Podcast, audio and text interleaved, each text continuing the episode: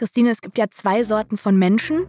Den einen ist tendenziell immer ein bisschen zu warm und den anderen eher zu kalt. Zu welcher Personengruppe gehörst du? Weder noch. Ich bin, glaube ich, genau dazwischen. Du bist lauwarm. Ich bin vernichtend. Ich bin kein Heißblütler, aber ich, also ich kann im Winter auch schon ordentlich frieren. Hauptsache ist, man hat warme Füße. Das ist bei mir so wichtig. Aber mir ist, also klar ist mir im Sommer, in diesen deutschen Sommern ist es mir einfach zu heiß. Aber so richtig kalte Winter haben wir auch noch nicht gehabt. Ich finde Kälte auch okay. Also du bist so temperaturanpassbar, weil ich bin so eine Person, mir ist immer eher ein bisschen zu kalt und deswegen habe ich schon fast Gänsehaut, wenn ich nur dran denke, was jetzt hier in der nächsten Stunde passiert, nämlich ganz viel Kälte. Oh, das hast du schön gesagt. Oder? Ja. das ist aber eher wie wenn man aus dem Schwimmbad kommt, wenn Kinder so mit den Ja, so blauen Zähne Lippen. klappern, ja, richtig. genau. Viel Spaß. Zwei Seiten Der Podcast über Bücher mit Christine Westermann. und Mona Amesian.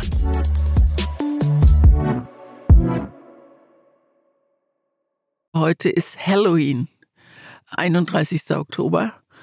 Äh, für mich ist es mit ganz schönen Erinnerungen verbunden. Auch mit Zähneklappern wegen Grusel. Oh, ich habe mich nie gegruselt. Äh, Nee? nee, nicht so richtig. Also in San Francisco, wo ich lange gelebt habe, war das eher, war das eher die, der große Spaß. Und die Jungs, ich habe mit zwei Schwulen zusammen gewohnt im Schwulenviertel. Und bei uns war praktisch das Umkleidehaus. Alle haben sich bei uns angezogen und umgezogen und geschminkt. Und das war, das war ganz toll. Und ich bin dann zu Hause geblieben, habe aufgeräumt, weil in diesen Trubel magst du dich nicht wirklich stürzen. Ich habe mich nie so gern äh, angezogen. Ich war dann diejenige, die, da stand hinter der Haustür, also innen schon, ein Riesenkorb mit Süßigkeiten und dann Trick or Treat, dann klingelt's und Aber dann kommen sie. In diesen ganzen Highschool-Filmen, in den amerikanischen, da ist ja Halloween ganz anders jetzt als bei uns hier.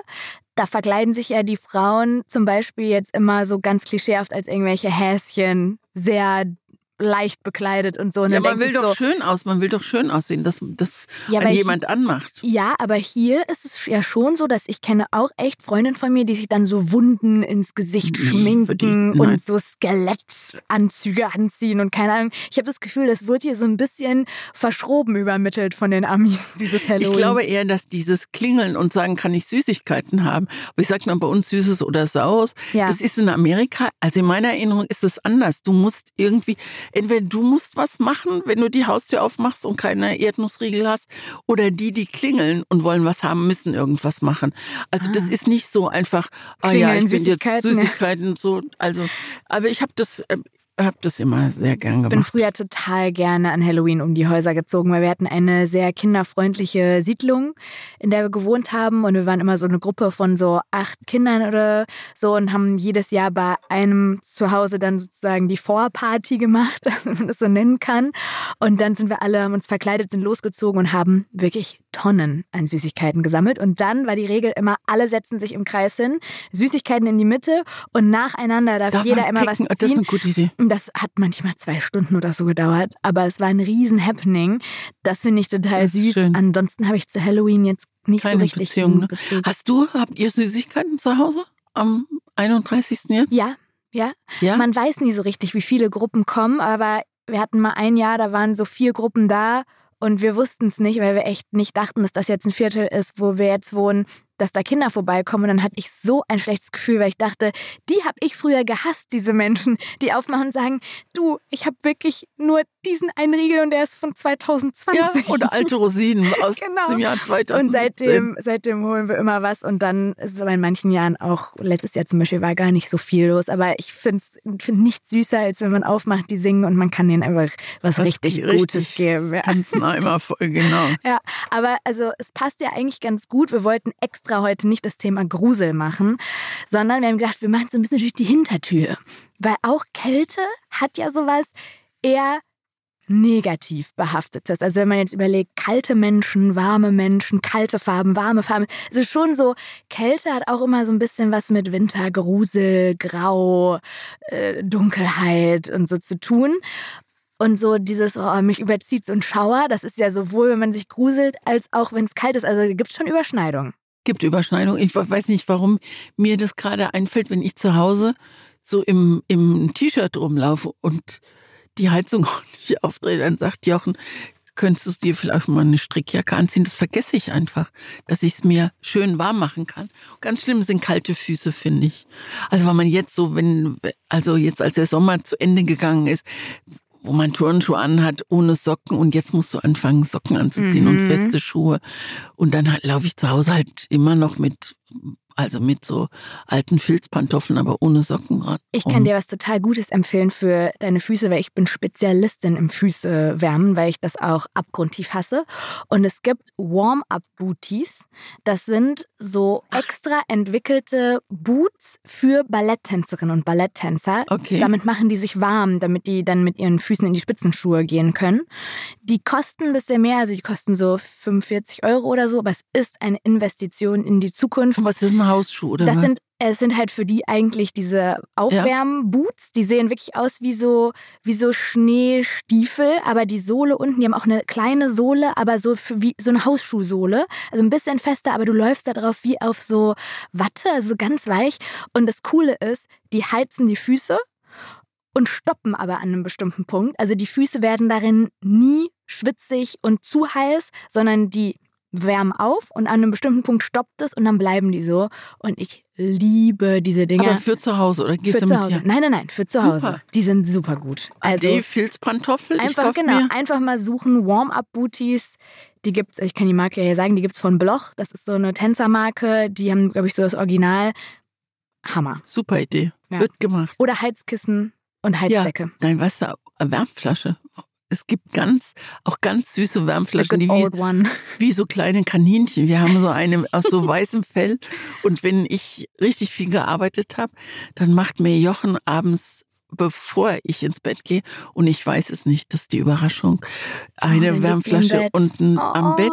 Und dann haben wir so wie so eine Schlange, die ist bestimmt einen halben Meter lang. Eine Schlange? Ja, sieht aus wie eine, wie eine fette Python, ist aber eine fette äh, So ein Kissen, so ein- Wärmflasche, so, Ach, das ist so, so länglich und das ist auch mit so Fell und die liegt dann da, wo der Rücken liegt und dann, Mm. oh, ich wollte, es wird kalt, ja. genau, es wird kommen, Christine. Also wir haben Ende Oktober.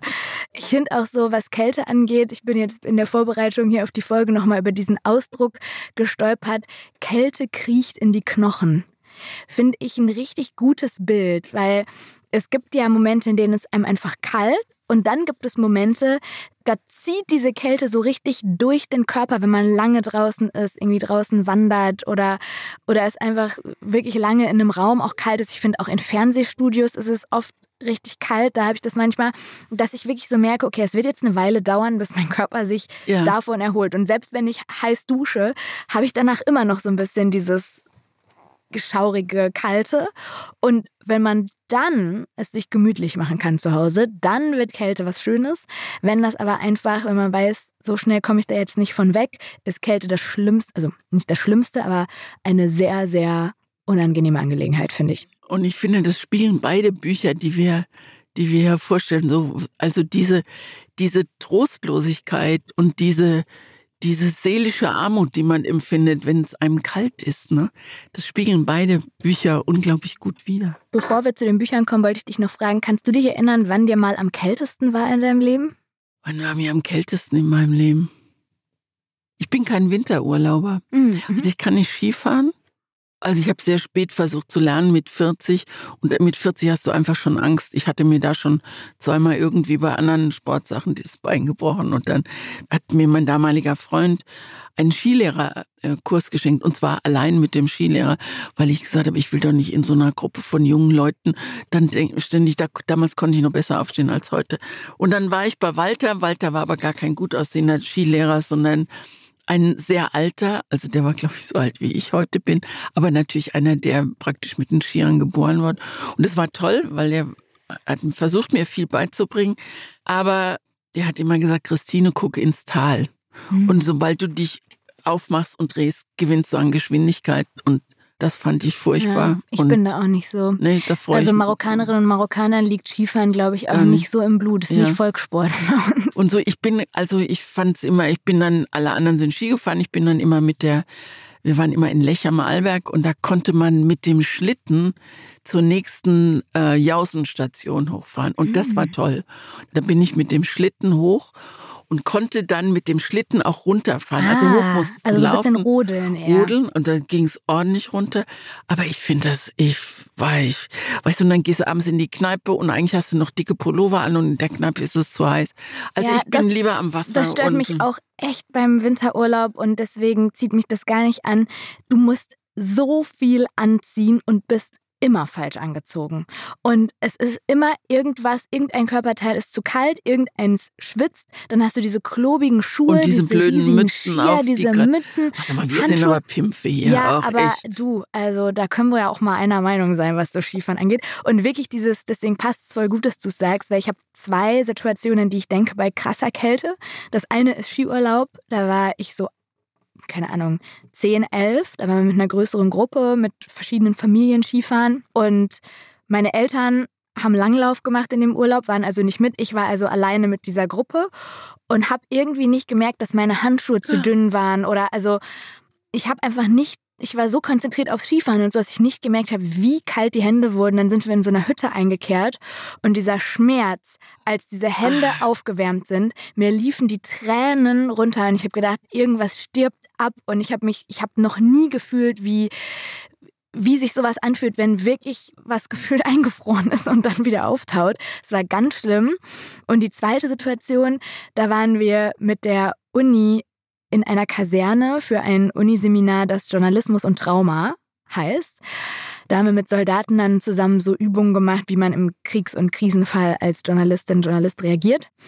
Und dann sind wir aus dem Bus ausgestiegen. Ich hatte keine Jacke an. Es war ultra kalt und so ein Offizier, so ein Alter, so wie richtig, wie man sich denn vorstellt, hat uns irgendwas erzählt und ich habe geschlottert und gezittert. Und dann guckt er mich an und sagt, Entschuldige, dass ich lache. Ja. Wirklich, es war genauso, wie du es dir gerade vorstellst. Ja. Es war so, ich stehe da richtig, richtig gezittert. Und er sagt, hier wird nicht gezittert. Und dann habe ich gesagt, es ist total kalt. Hat er gesagt, nein. Und da sind wir schon dabei. Es passiert alles im Kopf. Du kannst das Zittern ausstellen. Hör auf zu zittern. Und? Und ich konnte es ausstellen. Echt? Und seitdem kann ich das. das also dann merke ich, ich, er hat gesagt, man zittert nur, wenn man zittern will. Das ist ja spannend. Und man muss es wirklich mal versuchen, wenn man zittert, einfach sich selbst sagen, ich zitter jetzt nicht. Und dann hört man auf zu zittern und dann kriegt man es schon auch ein bisschen hin, das so, also ne, so ein bisschen das Leid runterzuschrauben. Aber das ist mir, ich sehe den noch vor mir stehen, hier wird nicht gezittert. Super. Das mache ich das nächste Mal. Also ich denke gerade, wir reden nur vom Winter und vom Schnee. Ich liebe das Meer, aber ich bin Schisser reinzugehen. Und wir sind oft am Atlantik und der Atlantik ist arschkalt. Also der ist Mhm. einfach, und wenn alle sagen 19 Grad ist, also ich gehe am liebsten ins Mittelmeer, wenn 28 Grad sind, wenn man da wie in der Badewanne sitzt. So. Und äh, dieses, dieses Überwinden, wenn es, also wenn es über den Bauchnabel geht. Ich wollte ja, sagen, was ist die schlimmste Stelle bei dir? ja, da unten, ungefähr in der Und Gegend. unterer Rücken bei Ja. mir, also die ganze Linie. Immer. Und dann sich reinstürzen das machen ja, das mache ich schon seit 100 Jahren nicht mehr, weil ich weiß, diese zwei Sekunden finde ich ganz schrecklich. Aber dieses, wir hatten diese, als wir im Urlaub waren, hatten wir auch einen Pool und alle waren im Wasser und alle haben gesagt, komm rein, es ist ganz warm. Und ich bin wirklich nicht weiter als bis zu den Knien, weil diese, dieses, und das ist aber jetzt ein gutes, es ist nicht kalt, kann man sich ja auch sagen, ne? Oder mir ist nicht kalt. Oder Ja. ich finde das Gefühl nicht schlimm. Genau, Mach und ich jetzt genau, es gibt, ich finde dieses Gefühl nicht schlimm, ist glaube ich ganz gut, weil es ja auch echt Leute gibt. Auch in meinem engeren Umfeld so gibt es jemanden, der duscht seit ungefähr einem Jahr die nur kalt. Die kenne ich auch, die Menschen. Und da denkst du dir so, Ja. warum machst du das? Aber das ist äh, scheint irgendwie Hast du es schon mal gemacht? ja, ich habe es schon mal versucht und ich finde auch, wenn man so im Urlaub ist, wir waren jetzt auch am Atlantik und da war ich jeden Tag da schwimmen und habe dann gemerkt, meine Schwelle ist auf einmal eine andere, was so Kälte angeht. Man gewöhnt sich, glaube ich, da auch daran. Aber Duschen ist für mich so eine Wohltat, wenn das einfach richtig schön warm ist. Das werde ich mir nicht nehmen lassen. Boah, ich glaube, wir machen unser ganzes Image hier kaputt. Ja? Zwei schnatternde Mädels. Lass uns über Bücher reden. Lass uns über, da, da kennen wir uns besser aus. Oder? Genau, genau. Du hast mir empfohlen ein Buch mit dem Titel Das finstere Tal und geschrieben hat dieses Buch Thomas Willmann.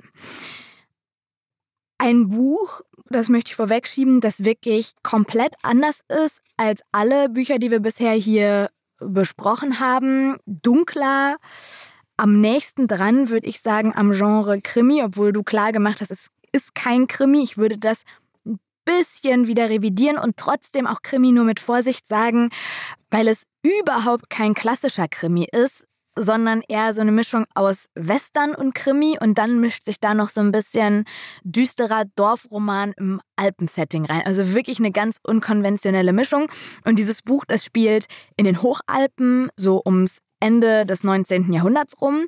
Wir lernen ein abgeschiedenes Dorf kennen, das über einem Tal liegt. Das heißt, es ist wirklich eingekesselt von Bergen. Überall drumherum sind Berge und dadurch ist es eben so abgeschieden und deswegen ist auch diese Gemeinschaft in dem Dorf sehr klein und eingeschworen und hat sich so seine eigene Welt geschaffen mit eigenen Regeln und so, da passiert eigentlich nicht viel, ist nicht viel Bewegung in dieser Gemeinschaft. Deswegen sind auch alle sehr in Aufruhr, als plötzlich, und so geht die Geschichte los, ein fremder Mann ins Dorf geritten kommt auf seinem Maultier und nach einer Bleibe für den Winter fragt.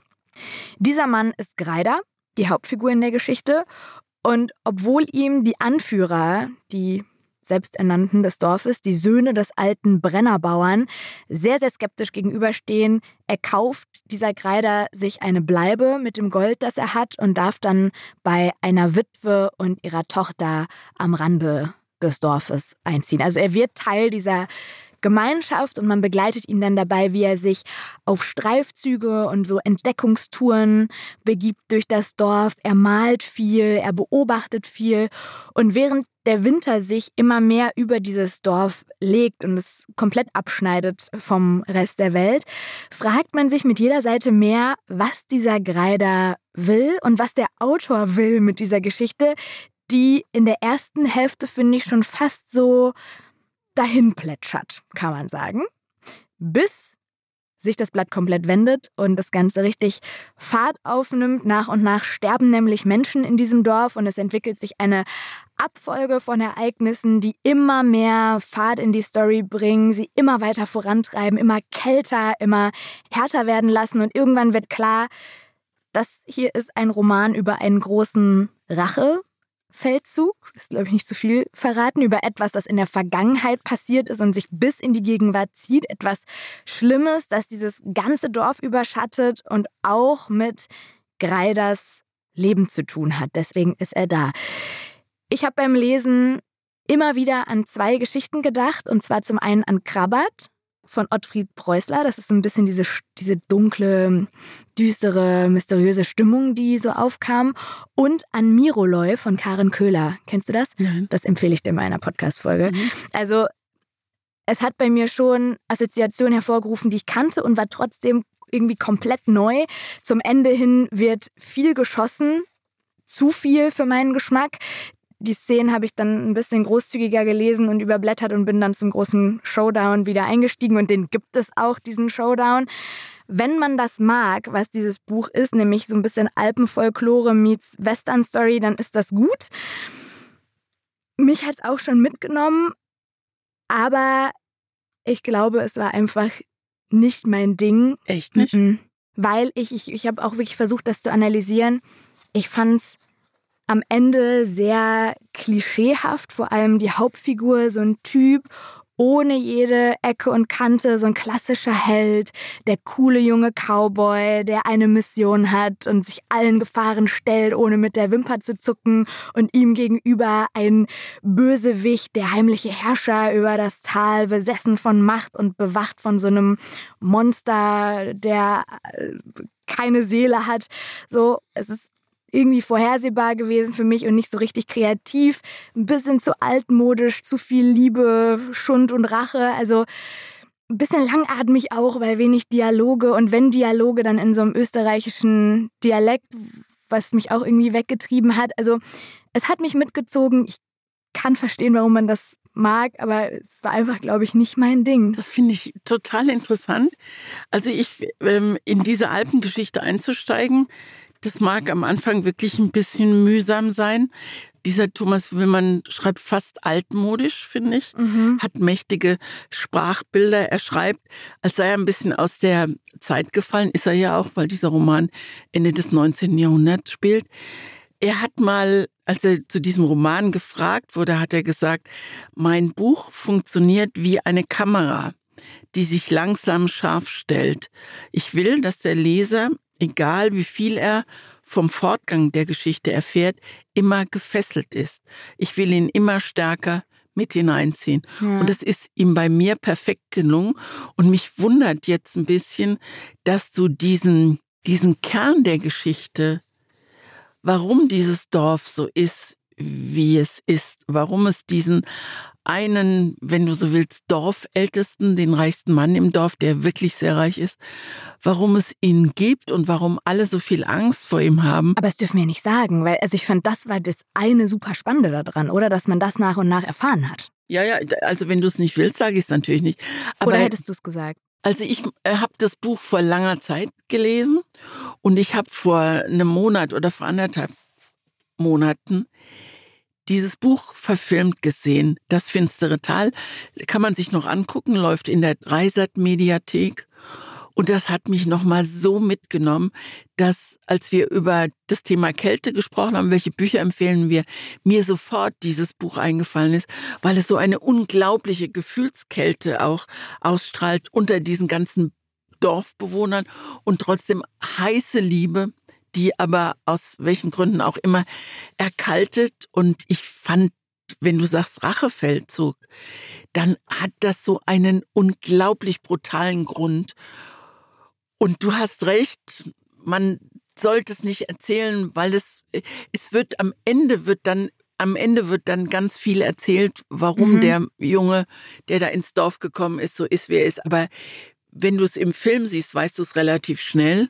Und dann hast du eine solche Wut auf diesen Mann und seine vier Söhne. Also du hast, ich habe richtig einen körperlichen. Mhm. Und das, das hat mich bei dem, das hat mich beim Lesen auch nochmal bei diesem Buch so, so mitgenommen. Ich finde das, also man muss, als ich es jetzt nochmal gelesen habe, habe ich gedacht, ja, man kommt ein bisschen mühsam rein, aber dieser Mann hat die Gabe, mit Sprache Bilder zu zeichnen, so ist es richtig. Und als ich diesen Film gesehen habe, der Film ist wie das Buch und das Buch ist wie der ich Film. Muss ich den noch mal gucken. Macht es noch mal, also guckt es auch zusammen, mhm. weil es ein bisschen die die Szenen, die du beschreibst, dieser dieser Schusswechsel in meiner Erinnerung ist es nur einer und der ist unglaublich gut nur und einer? Ja, also man kommen ein paar ums Leben dann. Sieben ja, auf einen Streich. Die schießen doch da 13 Seiten lang oder so in dem Buch. Ich fand das richtig lang und habe irgendwann gedacht so, ja, oh, also noch, noch Schuss, noch, oh, noch Schuss, oh, noch Ja, Schuss, aber noch wenn Schuss. du also wenn du weißt, worum es geht und du ahnst es ja, du ahnst es ja jetzt schneller als wir hier so rumstolpern und wieder nichts erzählen wollen, aber das ist also wer keinen Krimi lesen mag, aber ein spannendes Buch lesen will, ein fesselndes Buch, dann ist es für mich dieses Buch. Es ist auf jeden Fall, also genau das, das was ich am Anfang meinte, es ist ein unkonventioneller Krimi. Es hat die Elemente eines Krimis, also die Dinge, die man an einem Krimi gut finden kann ohne bestimmte Elemente, die dann ersetzt werden. Also nur so dieses klassische, wir suchen jetzt hier den Mörder.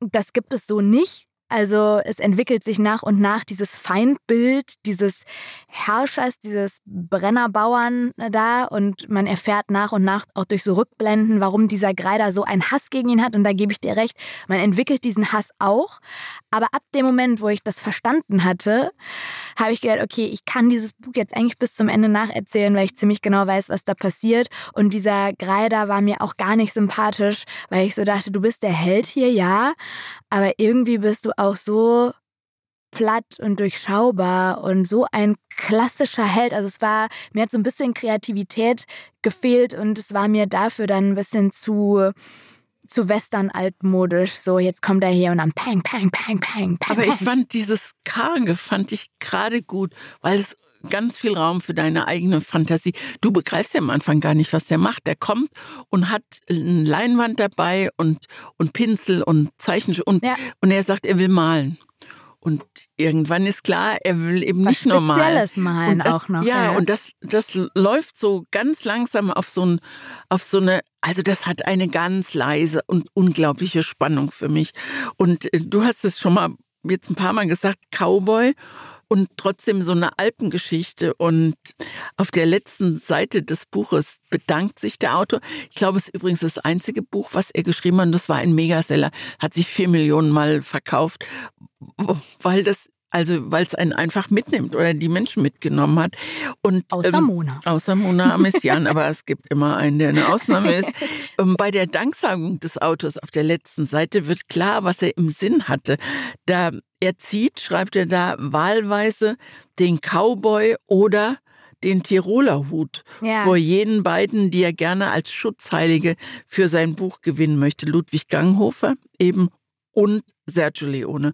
Und dieses Buch, finde ich, ist wirklich eine großartige Mischung aus Heimatroman und Western mit einem fulminanten Ende. Genau, deswegen möchte ich an dieser Stelle auch nochmal ganz klar sagen, ich glaube, das hat nicht umsonst so vier Millionen Verkäufe gehabt, dieses Buch, weil wenn man Lust hat auf Heimatroman und Western, kombiniert mit ein bisschen Krimi-Gefühl und auch Spaß hat an so Action-Szenen und auch an so Schießerei und an so einer. Aber Heimatroman ist es doch gar nicht. Hast du doch gerade gesagt. Habe ich gesagt? Ja. Nee, er hat das gesagt. Habe ich gesagt? Ach so, du hast ihn zitiert. Ich habe ihn Weil zitiert. du hast gerade Heimatroman gesagt. Und ich finde ich schon. Stimmt, ich habe Heimat, ich habe es hier gesagt. Das trifft es auch ein bisschen schon Aber vom Heimatroman, da habe ich so, weißt du, habe ich so Buchs Baumröschen am Zaun oder so. Und so ja, ist das, es ja gar nicht. Nee, so das ist, ist kein nicht. Stückchen idyllisch. Es ist ein Roman, der in den Bergen spielt. Vielleicht sagt man deswegen automatisch ja. Heimatroman. Ja.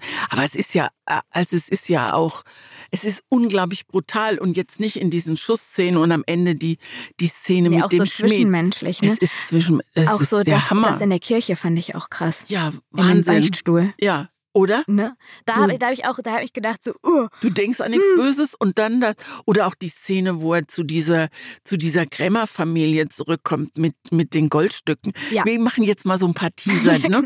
Also man ich ich glaube wirklich, äh, lest es mal.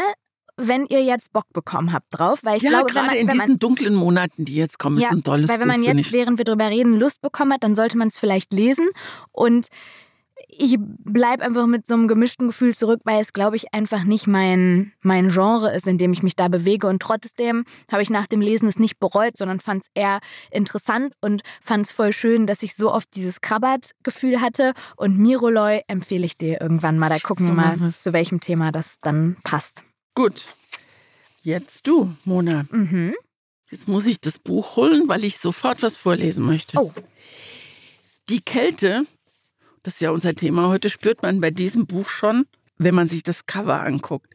Es ist neblig, klare Konturen sind nicht zu erkennen, schemenhaft tauchen Wasser und vermutlich Eisberge auf. Unwirtliche Gegend, habe ich gedacht, da möchte man schnell weg.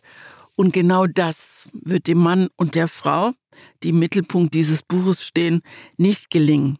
Dieses Buch heißt Herz auf Eis von Isabelle Autissier, einer Französin. Und diesmal wollte ich, keine Ahnung warum, auch gar nicht im Klappentext lesen, was Sache ist. Und ich habe einfach angefangen zu lesen und das war genau richtig, weil ich lese jetzt mal. Weißt du nicht warum? Nein. Ach cool. Ich habe es gesehen und mich hat das mir hat das Cover gefallen, weil es so, so wenig aufdringlich ist, also wirklich ein bisschen zurückhaltend und hinten. Äh, ist auch so ein bisschen nichts. Und hinten war schon so riesen Buchstaben, was wird aus der Liebe. Da dachte ich, ich will jetzt gar nicht wissen, was aus der Liebe wird. Ich fange jetzt einfach mal an zu lesen und so geht's los. Sie sind früh aufgebrochen. Es verspricht einer der erhabenen Tage zu werden, die zuweilen in den wilden Breiten herrschen, der Himmel tiefblau wie flüssig, so klar wie nur hier am 50. Breitengrad Süd. Das Wasser ist spiegelglatt. Jason, ihr Schiff, scheint schwerelos auf einem dunklen Teppich zu schweben. Kein Wind regt sich, so dass die Albatrosse um den Schiffsrumpf paddeln. Normalerweise würde ich sagen, ist mir zu viel Natur. Aber da hat es mich sofort zu diesem Buch hingezogen. Also Idylle, soweit das Auge reicht. Und Louise und Ludovic wollen hoch auf einen vereisten Berggipfel. Geheimtipp von einem, der ihnen von dieser gottverlassenen Insel mitten im Atlantik erzählt hat. Louise und Ludovic sind beide aus Paris. Sie ist Finanzbeamtin. Er ist Eventmanager. Sie ist sehr unscheinbar oder eher unscheinbar, aber sie ist, wie sich herausstellt, eine sehr, sehr starke Frau und sie ist eine sehr, sehr gute Bergsteigerin und er ist so ein Sunnyboy für jedes Abenteuer, also auch Bergsteigen zu haben. Wie sie zueinander gefunden haben, das wird dann in Rückblenden erzählt. Sie leben zusammen, sind zunehmend ein bisschen gelangweilt von diesem Pariser Leben, nehmen sich eine Auszeit und segeln mit ihrer Yacht um die Welt, denke ich. Ja, wenn es Motorboot wäre, würde ich sofort mitfahren, weil sonst wird mir schlecht. Und dann ankern sie vor einer verlassenen Insel weit vor der südafrikanischen Atlantikküste, fahren mit einem Beiboot auf diese bewohnte Insel, machen sich an den Aufstieg, den sie ja vorhaben, und werden vom schlechten Wetter überrascht, kommen gar nicht mehr auf die Yacht, also können gar nicht mehr ins Beiboot steigen. Es ist viel zu stürmisch und dann müssen sie über Nacht da bleiben in so einem verrotteten Gebäude. Das ist ein Überbleibsel der ehemaligen Walfängerstation, die es auf der Insel gegeben so ein Verschlag, hat. So, so ein Verschlag. Ja, wobei es da mehrere Gebäude mhm. gibt, die haben, die werden später noch eine Rolle spielen. Am Morgen ist dann der Sturm vorbei, die See ist spiegelglatt, aber die Yacht ist verschwunden. Und das können sie erstmal gar nicht glauben, weil auf der Yacht ist alles, was ihr Leben ausmacht, alles, was sie haben. Nahrung, Decken, Klamotten und vor allem das Funkgerät. Alles ist weg, kein Kontakt zur Außenwelt, niemand weiß, wo sie sind, niemand wird sie auf dieser gottverlassenen Insel vermuten und der Winter beginnt auf der südlichen Erdhalbkugel und sie sind der Kälte und der Einsamkeit schutzlos ausgeliefert. Und sie sind schutzlos ausgeliefert auch sich und ihrer Beziehung.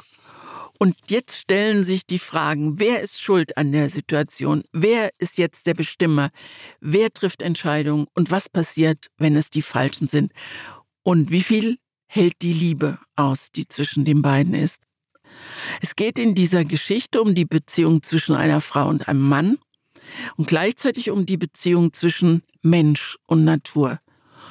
Und ich habe mir lange überlegt, ob ich erzählen soll, wie es weitergeht. Ich war auch gespannt, wie du es jetzt auflöst, ob, also wie weit du gehst. Also wir sagen es so oft, dass es schon fast also eine Litanei ist, aber ich würde an dieser Stelle aufhören zu erzählen, obwohl mindestens noch zwei Drittel des Buches jetzt dranhängen, weil es so wichtig ist, dass man mitgeht und mitlebt und mitfühlt und das kann man wirklich großartig in diesem Buch. Sie, sie schreibt ganz toll und sie, ich, sie ist, glaube ich, gar keine Autorin, sondern sie, sie hat selbst, und das hat mich schwer beeindruckt, sie ist eine sehr, sehr begabte Seglerin. Die hat schon mit Segeln angefangen, da war sie ein kleines Mädchen. Und sie ist dreimal um die Welt gesegelt. Und, das ist schon krass, ne? und sie war die erste Frau, die allein um die Welt gesegelt ist. Und beim zweiten und dritten Mal ist sie gekentert. Und beim dritten Mal ist sie so gekentert, dass sie dachte, sie muss sterben. Also sie hat um ihr Überleben gekämpft, wie diese beiden auch, Ludovic und Louise. Und ich möchte es einfach nicht erzählen, weil es ein solcher spektakulärer, so still spektakulärer Kampf ist und es spielt im Winter. Also du spürst die Kälte in jeder Pore und ich habe, ich merke jetzt, wenn ich so erzähle, ich habe ganz viele Bilder mhm, im Kopf. auch total. Und ich habe Geruch im Kopf. Also weil die sind ja eine Weile da und sie haben keine Chance, sich zu waschen, gescheit zu waschen. Und sie haben auch nichts zu essen. Das heißt, sie müssen irgendwann auch kreativ werden, was das angeht. Sie schlachten Pinguine ja. und, und du weißt, wie eklig Fisch riecht, wenn er ein bisschen älter ist. Und es gibt Ratten. Also es gibt tausend Sachen, die man erzählen könnte. Aber es ist viel schöner, wenn man die für sich selbst entdeckt und liest. Und es ist ein Kampf ums Überleben. Und weil diese Isabelle Autissier das selbst erlebt hat und auch selbst weiß, wie unberechenbar Natur ist und dass Natur immer der, auch wenn jetzt Klimakatastrophe ist, der große Sieger ist irgendwann. Irgendwann gibt es keine Menschen mehr, aber vielleicht noch die Natur. Dann weiß man, man weiß, dass sie weiß, worüber sie schreibt. Und das finde ich, das hat mich an dem Buch, das hat mir so gut gefallen an diesem Buch. Oh, das freut mich total, dass du das magst und dass du, also das könnte ich alles ganz genau so unterschreiben. Ich habe wirklich eine richtig ähnliche Erfahrung gemacht beim Lesen. Habe dieses Buch durch Zufall entdeckt. Das war wirklich mal ein Buch, was ich weder für eine Sendung noch für Instagram noch für irgendwas gelesen habe, was ich verwerten wollte, sondern einfach für mich. Und ich war so gefesselt. Ich kam von diesem Buch nicht weg. Ich, ich, ich bin aus dieser Welt in meinem Kopf auch gar nicht mehr weggekommen, wenn ich zwischendurch mal aufs Klo musste oder was essen musste. Ich war so, was machen die denn jetzt? Da muss es ein Happy End geben. Und wie würde ich in der Situation damit umgehen? Es ist nicht nur dieser genau. Überlebenskampf, sondern es ist ja auch dieses psychologische Drama zwischen diesen beiden, die mal verliebt waren, die mal ein, ein Leben in Paris hatten, davon gelangweilt waren und dachten, wir machen jetzt ein Abenteuer. Und dann ist es einfach die menschliche Grenze, die sie, an die sie stoßen. Und man erlebt mit, wie sich diese Beziehung wandelt, wie es von einem Wir zusammen, wir schaffen das hin zu einem Wer schafft's denn jetzt genau. von uns wird? Also es ist echt krass. Und äh, also was du beschreibst, habe ich genauso empfunden. Was bleibt eigentlich von uns als Mensch übrig, was uns Menschen ausmacht, wenn es wirklich mal in eine ganz extreme Situation, nämlich wenn es um Leben und Tod geht. Was bleibt noch von uns, was uns ausmacht, nämlich Liebe, Fürsorge, Teilen, Kümmern. Wie nah bleibt man beim anderen, wenn es ums nackte Überleben geht? Und das hat mich bei diesem Buch, das hat mich also sehr bewegt und ich habe mir natürlich überlegt, man, also ganz klar, dass man sich überlegt, wie hätte ich es gemacht und ich finde es schön, dass diese Geschichte eine Art Happy End hat. Das hat mir gut gefallen und ähm, ist aber Auslegungssache. Also ich ja. würde nicht unbedingt sagen, dass sie ein Happy. Also ich hätte mir ein anderes Ende gewünscht, aber ich weiß, was du meinst mit Happy End. Es gibt eine Stelle, wo wo sich die Geschichte entscheidet, wo sie in eine Richtung geht. Das fand ich so, das hat mir so gut gefallen, wie es formuliert war. Diese Stelle, fängt so an, die Stille ist greifbar. Louise schläft nicht. Sie ist angespannt. Sie horcht auf das leiseste Knacken oder Rascheln als Hinweis darauf, dass sie noch am Leben ist. Die Stille ist ein Nichtgeräusch, wie die Nichtexistenz, die sie leben, wie ein Albtraum, in dem alles verschwunden ist. Immer häufiger passiert es ihr, nachts so aufzuwachen, alarmiert von einer Stille, die das Gegenteil von innerer Ruhe ist. Und an diesem Punkt entscheidet sie sich. Und wie sie sich entscheidet, muss man einfach selbst lesen. Und äh, das ist auch die Erleichterung, als man merkt, was passiert mhm. und, und warum es passiert. Und sie hat offensichtlich das wollte ich noch ganz kurz sagen. Sie war ja damals die erste Frau, die allein um die Welt gesegelt ist. Also hat auch einen riesen Medienrummel gegeben. Und Medienrummel wird in diesem Buch auch nochmal ähm, eine Rolle spielen. Und sie beschreibt das unglaublich authentisch, finde ich.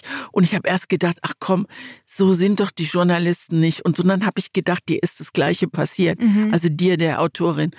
Und du weißt bestimmt, wie es war. Und das macht dieses Buch, macht einfach so gut, dass es so nah an der Wirklichkeit ist und dass sowas eigentlich immer, stell dir vor, du, äh, und selbst wenn es nur in Anführungszeichen das Mittelmeer, das mittlerweile große Grab ist, ja, ja du gehst auf irgendeine Insel und äh, plötzlich ist dein Boot weg und kein Mensch weiß, wo du bist. Und du, du hast kein Funkgerät, so, kein nichts. Und der Albtraum. Ich finde auch, man hat in, in, diesem Buch so richtig gemerkt, dass das nur jemand so schreiben kann. Also sie ist offensichtlich auch sehr begabt, aber dass das nur jemand so schreiben und erzählen kann, der zumindest auch mal in die Nähe dieser Grenzen gekommen ist genau. und auch mal diesen Überlebenskampf irgendwie durchlitten hat, weil das so echt ist, dass man manchmal denkt, oh Gott, ich sitze da mit denen, ich brauche jetzt einen Pinguin. man sollte das Buch auf keinen Fall auf einem Schiff lesen, habe ich auf mir so Fall. gedacht. Nee, und auch nicht, sollte man auch nicht. nicht auf einer Insel. Und man sollte es, glaube ich, auch nicht im Flugzeug lesen, weil dann kannst du abstürzen. Das und, stimmt. Vielleicht oder? einfach im sicheren Hafen, Im zu Hause, zu Hause, im Warmen, ja. mit einer Schüssel noch nicht mal in der Badewanne. Auch nicht, genau. Haltet euch, trinkt kein Wasser dabei. Ja. Keine Eiswürfel. Ja, es ist wirklich, es ist wirklich tolles heftig, Buch. ne? Es ja, wirklich, wirklich richtig heftig. super schön. Irgendwer hat, es leider nicht meine Worte, aber irgendwer hat das Buch mal besprochen mit den Worten ein eisiger Sog. Und das fand ich richtig gut, weil so hat sich das angefühlt für mich. Und es gibt wenig Bücher, die auch beim Lesen so eine Grenzerfahrung sind, weil man ja schon auch ein gehörigen Batzen Brutalität auch aushalten muss und zwischendurch selber zu kämpfen hat und dann wieder denkt, naja, die da drin in der Geschichte, die kämpfen das Hundertfache. Aber ich finde, es war alles so, dass man es wirklich gut lesen, gut lesen konnte. Ja, ne? ja. Also wo du aber, ja. also wo dir auch die wirklich die, die, nicht nur die Kälte, sondern auch die Angst in die Glieder kriecht. Wenn du, wenn du weißt, die hocken auf dieser Insel, kein Mensch weiß, wo sie sind.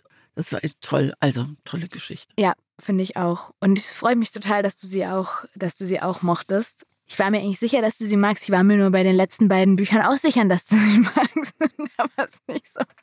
Also hier Isabelle Autissier empfehlen wir beide. Herz auf Eis.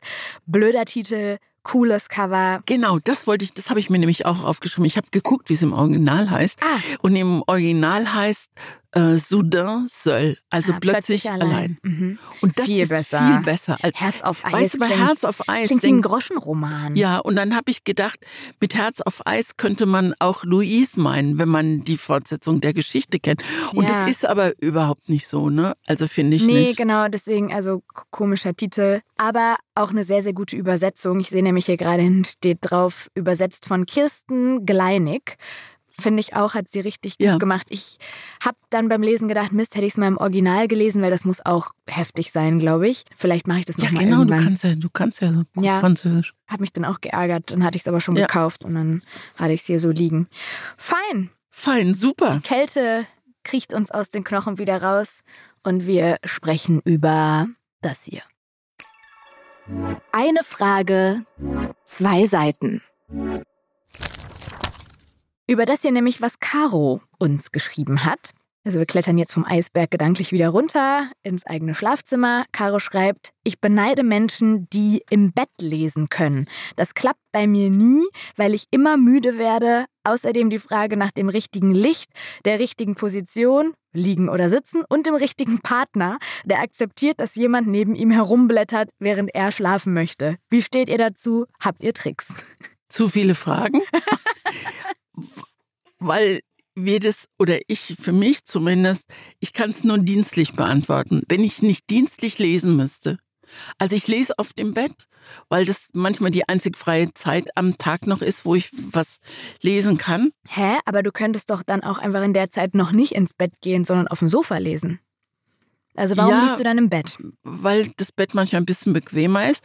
Und wir haben, wir haben so wie, wie in so einem Krankenbett, kannst du das so hoch, so hoch, surren lassen. So elektrisch? so elektrisch. Das muss immer gucken, dass diese Fernbedienung nicht in den Ritzen irgendwie verschlampe. das ist ja das ist, das ist toll. Licht ist immer ein Problem. Ich habe immer, gerade wenn es ein neues Buch ist und du es noch nicht so richtig knicken kannst, ist immer so ein Drittel von einer Seite so ein bisschen im Dunkeln. Im das ist Schatten, doof. ja. Und äh, mein Mann kann, sagt, du kannst ruhig weiterlesen, stört mich überhaupt nicht, was toll ist. Und wenn ich im normalen Leben abends im Bett lesen würde, würde ich dabei einschlafen. Das weiß ich ganz genau. Und, und Aber warum ich, kannst du das dann dienstlich ausschalten, ja, weil ich, Einschlafen? weil ich weiß, dass ich das lesen muss. Ja. Es nutzt mir nichts, wenn ich bei Seite 18 einschlafe und bei Seite 211 das Buch erst zu Ende ist. ne? Also wenn ich merke, dass ich so müde werde, dass ich das kriegst, das ist ja das super schöne Gefühl, wenn dir so ganz langsam die Augenlider und die Zeilen auf einmal dreispaltig sind, dann lege ich es auch weg. Dann, dann stehe ich äh, morgens früh auf, dann stelle ich mir den Wecker. Da kriege ich übrigens am meisten mit. Ich bin, glaube ich, so ein Morgenarbeiter geworden. Und bei dir? Ja, das ist auch mein Trick. Ich habe das gleiche Problem wie Caro. Ich gehe ins Bett und der Körper checkt, ah, das kenne ich doch hier. Das ist zum Schlafen da. Dann machen wir das doch jetzt auch. Und hast du das dann auch, wenn du liest, dann werden die nicht nur dreizeilig, sondern manchmal lese ich dann auch was, was da gar nicht steht oder verbinde zwei Zeilen und, und guck dann nochmal und denk, Ja. hä? Das, das steht da überhaupt nicht, Mona. Du musst aufhören, weil das bringt hier gerade gar nichts. Und dann ist auch mein Trick, lieber am Abend die halbe Stunde früher schlafen und dann dafür am Morgens nächsten Morgen aufstehen. eine halbe Mhm. Stunde früher aufstehen. Das können wir machen, weil wir auch viel zu Hause arbeiten und das eben auch unsere Arbeit ist. Ich verstehe, dass wenn jemand eine Schicht um 8 Uhr im Krankenhaus beginnt, jetzt nicht die Muße hat, irgendwie um 6 Uhr eine halbe Stunde zu lesen morgens. Aber vielleicht kann man das ja mal ausprobieren, ob das was ist. Genau, und ich, was ich jetzt gerade noch fragen wollte, ich bild mir ein, dass wenn ich im, im Bett gelesen habe, also wenn ich zum Beispiel Herz auf Eis lese oder das finstere Tal, dass ich nicht gut einschlafen kann, obwohl ich todmüde bin. Also wenn du es dann weglegst und denkst, jetzt schlafen, das funktioniert, also ich kann, mein Hirn lässt sich nicht so einfach ausknipsen dann. bei solch, also bei den beiden Büchern auf gar keinen Fall, glaube ich. Bei so seichteren Büchern, die einen nicht so aufwühlen, hier dieses Kuchenbuch zum Beispiel, was wir da hatten. Und wie, wie hieß es? Äh, äh, ja, ich zusammen weiß. sind wir wundervoll. Oh, ja, genau, der Zitronenkuchen. Der Zitronenkuchen. Sowas geht total. Aber hier Überlebenskampf auf dem Eisberg, da Bei dem Zitronenkuchen würde ich mich so aufregen über das Buch, dass ich gar nicht schlafen kann. Um dir nochmal einen Thema. Genau. zu geben. Danke, ab in die Magengrube die Zitrone geschmissen. Wow. Aber ja, es kommt voll auf das Buch an. Ja, ich genau. glaube aber trotzdem, dass Lesen insgesamt besser ist als aufs Handy gucken, was, glaube ich, auch viele Menschen in meinem Alter dann machen. Dann nehme ich mich auch nicht aus, dass man manchmal dann abends im Bett so bei Insta oder so versackt und Stories durchguckt und so und dann die ganze Zeit dieses blaue Licht vom Bildschirm in den Augen und dann zu schlafen ist schlimmer als Eisberggeschichte auf Papier zu lesen. Und wie gesagt, E-Reader ist vielleicht eine ganz gute Alternative, weil da kann man ja die Helligkeit einstellen, man kann die Schriftgröße einstellen. Auch das hilft den Augen ja, wenn sie müde werden, einfach die Schrift größer zu stellen. Es ist leichter, man kann es leichter auf dem Schoß halten. Ich finde nämlich, apropos Kälte, auch oft, wenn man das Schlafzimmer eher kühl hat, Ja, genau, dann musst du Und die uns so, Decke bis oben hin Decke runter. bis oben hin, aber dann sind die Hände ja Ja. draußen, weil man ein Buch halten muss. Und dann mache ich immer eine Hand drunter, dann die andere Hand drunter, dann drehe ich mich auf die Seite, dann setze ich doch wieder um mit dem E-Reader. Dafür gibt es sogar extra Sitzsäcke für E-Reader. Also so kleine. Ja. Äh, Es gibt für richtige Bücher übrigens auch. Ja? Es gibt so wie, wie so eine Art Notenständer. Da kannst du in, ins Bett stellen, da kannst du das Buch draufstellen. Und was es auch gibt, also es gab wahrscheinlich vor zehn Jahren oder so hat mir das mal jemand geschenkt. Es gibt so kleine Lampen, die kannst du dir oben Ja, ans Buch stecken. ich, ich glaube, das ist das bei dir auch so, dass wenn man sich mit Büchern beschäftigt, dass man einmal alles geschenkt bekommt, was es an Gadgets für Bücher gibt. Ich, also ich habe Freunde, die denken, okay, Bücher mag sie, dann gebe ich mal Bücher, Geschenke, Tipps bei Google ein. Ich habe schon alles bekommen. Oh Gott, und du hast bald Geburtstag. Und kleine Lampen, kleine Tischchen, kleine Halter. Hör mal, das wäre übrigens ein schönes Thema, fällt mir ein, für kurz vor Weihnachten Geschenke, ja, oder? Was gemerkt. macht man mit diesen schrecklichen Geschenken? Geschenke. Müssen wir nur coole Bücher finden. Aber haben wir Ja, ja, es können ja auch. Geschenke ist im ja erst Übertragenen. Halloween. Ja, genau. Geschenke machen. wir. Geschenke machen wir. Nächste Woche machen wir aber erstmal was anderes, nämlich was ganz Besonderes. Nächste Woche wird eine Folge, wir haben schon mal drüber gesprochen, auf die wir uns so sehr freuen. Du hast beim letzten Mal gesagt, wie auf Weihnachten. Ja, und ich, wir haben so einen Ausdruck im Freundeskreis, wenn man sich richtig freut, dann freut man sich wie Bolle. Wie und, Bolle, ja. Und mittlerweile haben wir so Ausdrücke wie Dreifachbolle. Wir freuen uns so, dass ihr kommt, Dreifachbolle. Dann ist schon mal klar, was, also Dreifachbolle. Nächste Woche sind wir in Gütersloh und wir machen eine Live-Sendung, hätte ich fast gesagt, eine Live-Veranstaltung. Ja. Das blaue Sofa. Und weil wir beide nicht auf ein Sofa passen, gibt es ein blaues Sofa und einen blauen Sessel. Und wir, erweitern das Wohnzimmer. wir erweitern das Wohnzimmer. Und ich freue mich wirklich so sehr, weil wir keine Ahnung haben, wie das werden wird. Also wir werden nicht anders sein, weil wir können uns gar nicht verstellen, Wir glaube ich. anders. Aber es ist ein, ist ein Unterschied, ob man diese Intimität auch von dem Mikrofon und diese, diese Wärme, die du in eine Stimme oder Spannung oder was du immer reinlegen kannst, ob wir das rüberbringen werden, keine Ahnung. Aber das, da sitzen ja Menschen, die unseren Podcast hören, sonst hätten sich keine Ja. äh, Karten gekauft. Ich bin sehr gespannt, was wird. Und ihr alle, selbst wenn ihr nicht da seid, könnt das auch miterleben, weil wir das natürlich aufnehmen. Und wir lassen das, haben wir uns entschieden, einfach regulär einfließen in unseren Rhythmus hier. Deswegen empfehlen wir uns jetzt auch die Bücher für diese Live-Folge und sagen schon das Thema, ihr könnt mitlesen und nächste Woche gibt es dann die Folge hier ganz normal. Und unser Thema für diese Live-Veranstaltung, ich freue mich schon, unser Thema ist Männlichkeit. Ja, Männlichkeit. Bisschen tiefer müsste es gehen. Voll Klischee hier. Und ein wirklich, finde ich, richtig gutes Buch zum Thema Männlichkeit ist das Buch, das ich ausgesucht habe. Ich lobe mich jetzt einfach mal selbst, was sonst. Das Buch heißt Gruber geht, ist von Doris Knecht, einer Aha. österreichischen Autorin.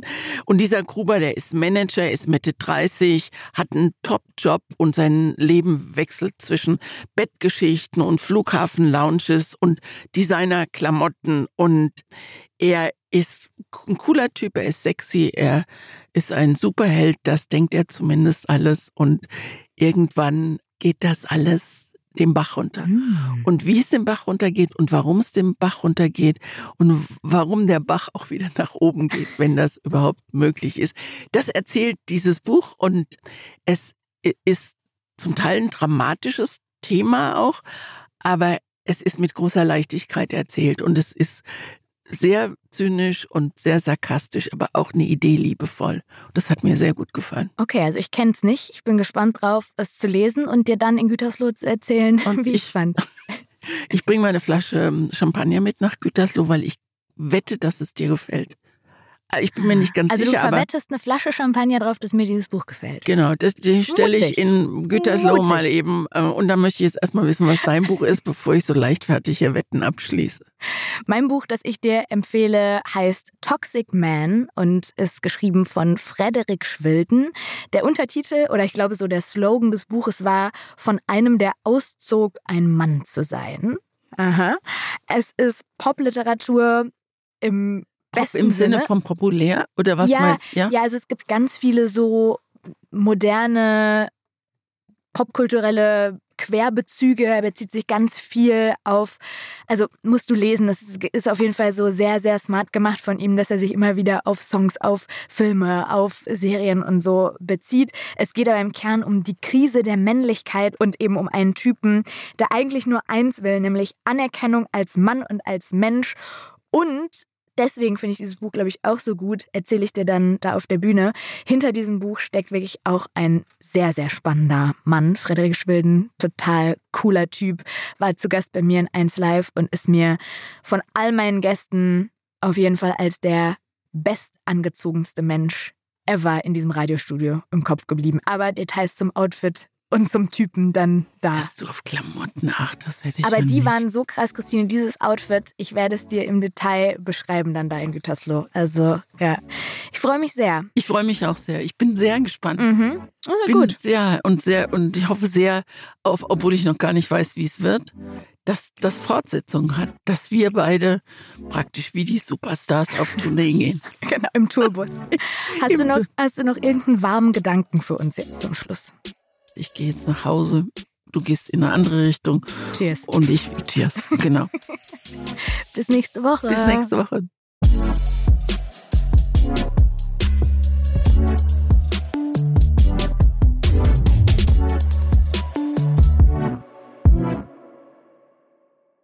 Dieser Podcast wird produziert von Podstars